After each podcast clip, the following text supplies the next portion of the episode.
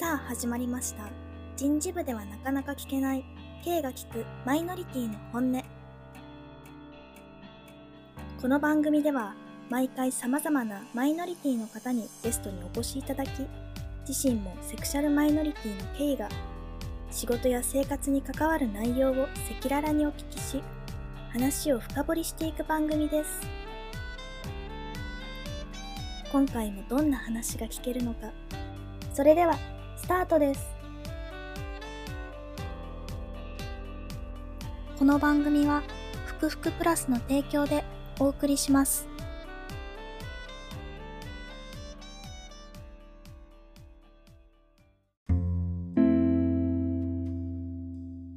はい。それでは今回も始めていきたいと思います。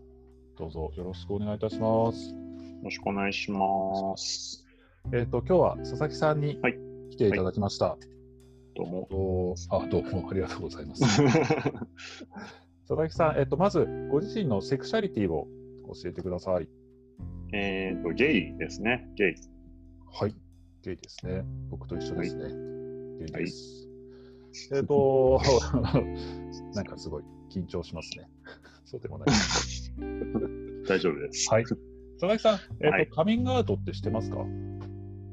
えっと、したりしなかったり、人によってですね、人を選んでしてますね。ああ、どんな、どんな人にして、どんな人にはしないとかってあったりするんですか？うーんと、基本的に初対面ですることはまずないんですけれども、はいはいこう付き合っていく中で、あ、この人は信頼できそうだから言おうかなとか、この人には後々言っといた方が深い話ができるかなみたいな人には言うかな言うようにしてますね。あじゃあ、それはプライベートで？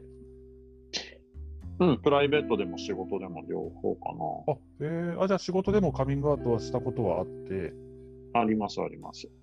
えー、それはどどういうタイミングでするんですか？と大体飲みで酒が入ってる時は飲むのかな。えなんかお憶測で申し訳ないんですけど、僕の場合だと、結構なんかね、うん。彼女いないのとか、結婚は？早い方がいいよ？みたいな、なんかそういう話、僕は面倒くさくて、しかもその時はカミングアウトしてなかったので、もうスルーするというか、いい人がいたらうとかって言ってたんですけど、ん、そうそうそうそうそうそうそそんなのもなんかもうあのさすがに1回目の飲み会ではやらないけど23回4回5回6回めんどくさいわって言ったらうんかないえその時相手のたあの反応とかはどんな感じなんですかえっ、とね人によるけども一瞬こう驚いての言葉を飲み込んでの平静を装ってくるみたいな人もいれば はい。うーん、あ、そう、あ、やっぱり？みたいなことも言う人もいますね。へー 確かに僕もあるな、やっぱりっていう。あと、えっ、とね、この人信頼できそうだからっていうのはもちろんベースにあるんだけど、今これ言ったら盛り上がるかなっていう時に言っちゃうことが多いかもしれない。確かに。例えば。それだったら結構じゃあ、カミングアウトできちゃうタイプなんじゃないですか？見てみたいみたいな時もあるし。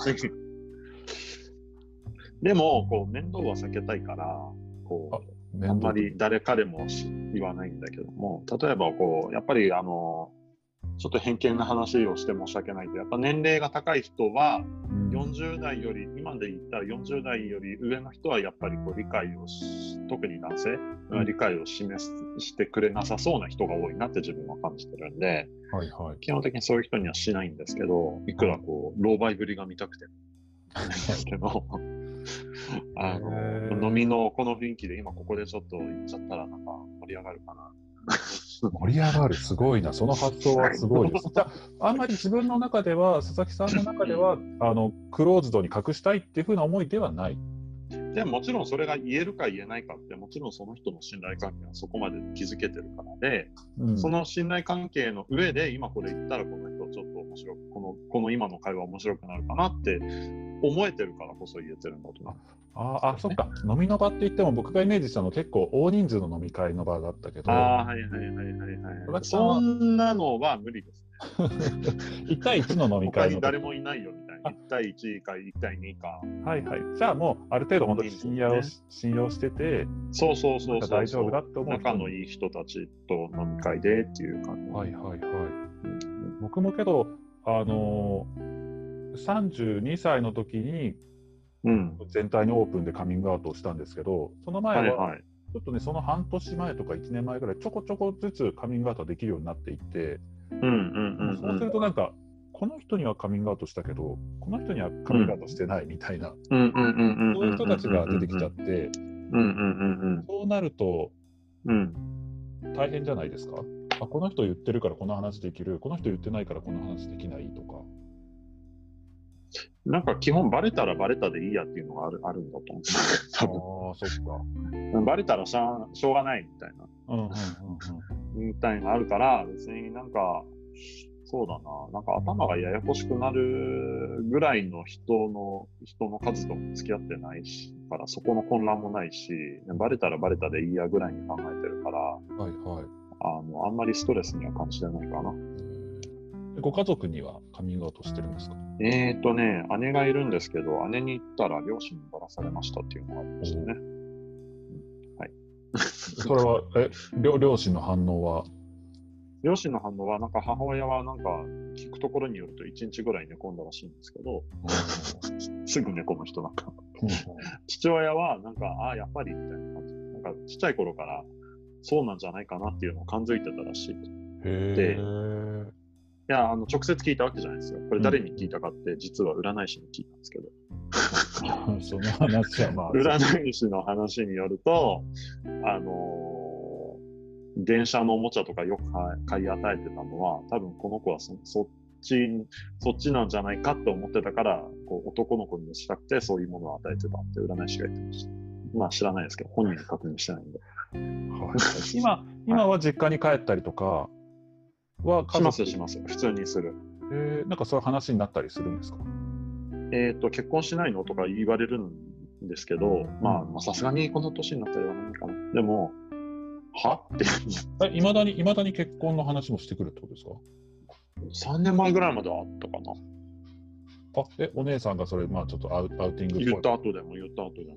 それはどういう、え、それは本人の口から聞いてないから、まだ知らない体でいようっていうふうな、なんか、それを押し殺して結婚しろってことなんじゃない？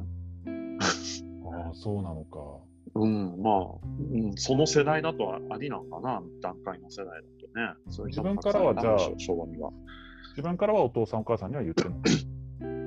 自分からは直接言ってないです。話したくもないし、そのなんか微妙な空気になるのも嫌だし、うんうんうんうん。確かにね。だからちょこう、お互いそのことには触れずにみたいな感じ。はいはいはい。ただ母親がつい本音で結婚したい、結婚しないのとか、ままだ結婚諦めてるわけじゃないんだけど、私としてはみたいなこと言ってくるから、何言ってんのっつって。無理でしょっつって。うん。そうか。はいなんかね。はそつ辛いその一言でまただなりますけどね。うん。そっか。え、えっ、と、佐々木さんは、その自分がゲイだっていうふうにおっしゃってますが、なんか、はいはいい。つ頃からそのセクシャリティに気づいたとかってあるんですか？うんとね、本当に掘り下げてみれば、多分もう6歳ぐらいの時からで。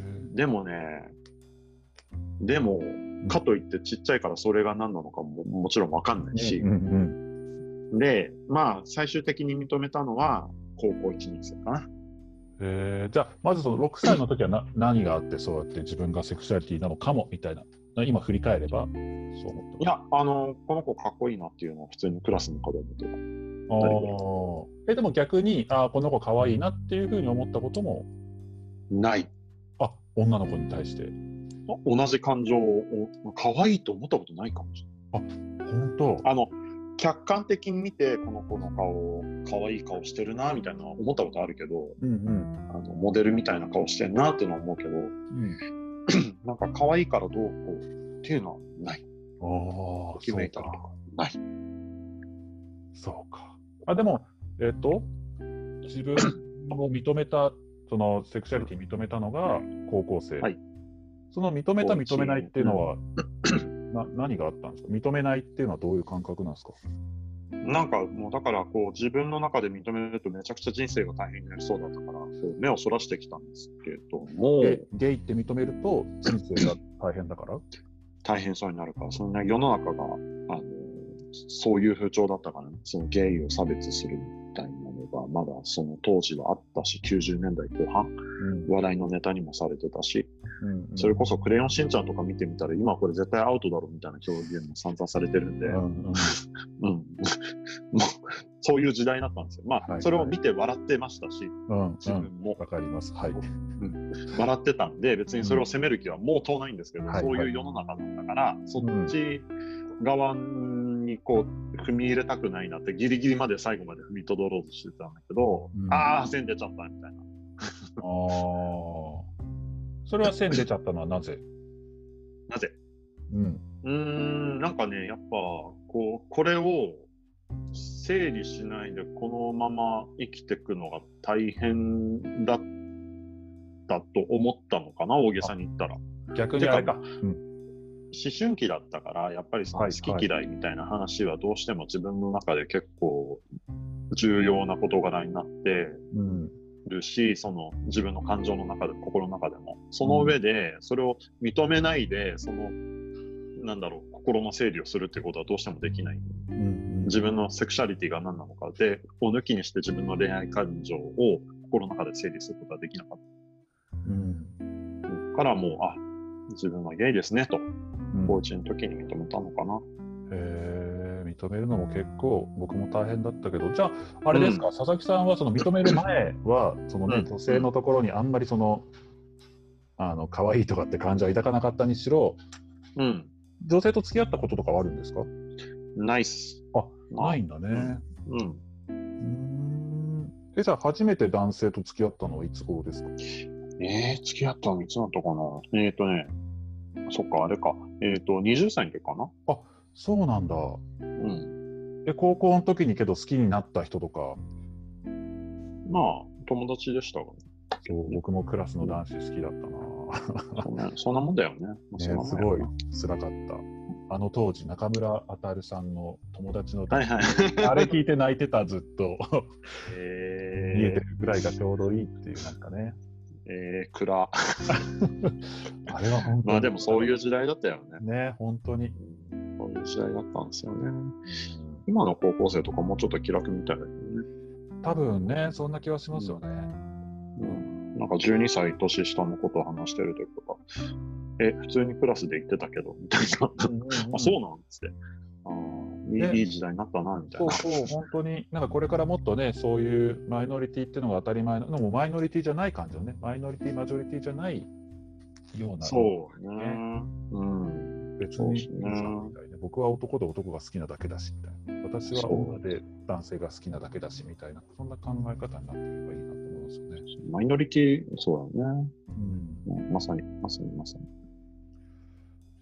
りました。ありがとうございます。ちょっとじゃあ、お時間になってしまったので、次回ね、ぜひ、はいあの、はい佐々木さん、はいそうなんですよ。ちょっとね、3部作でも大丈夫。あと、はい、はい2。本あ二本ありますんで、佐々木さんがね、はい。あの海外に10年ほどですかね、行った経験があるってことをあのお聞きしたので、ぜひ次はあの海外に行ってみて、日本とのその、ね、LGBT の違いなんかをちょっとお聞きできればなっていうふうに思っております。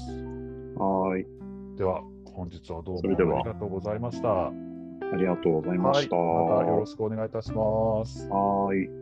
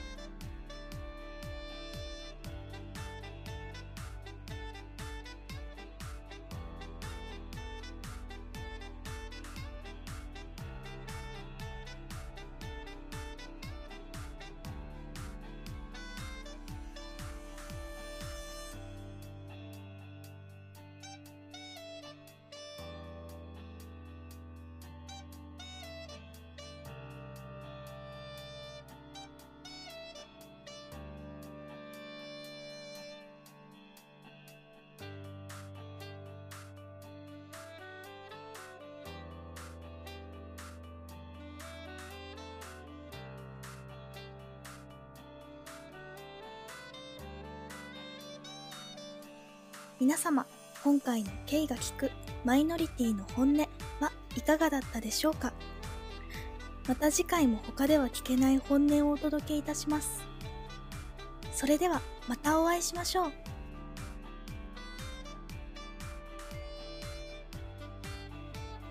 この番組は、ふくふくプラスの提供でお送りしました。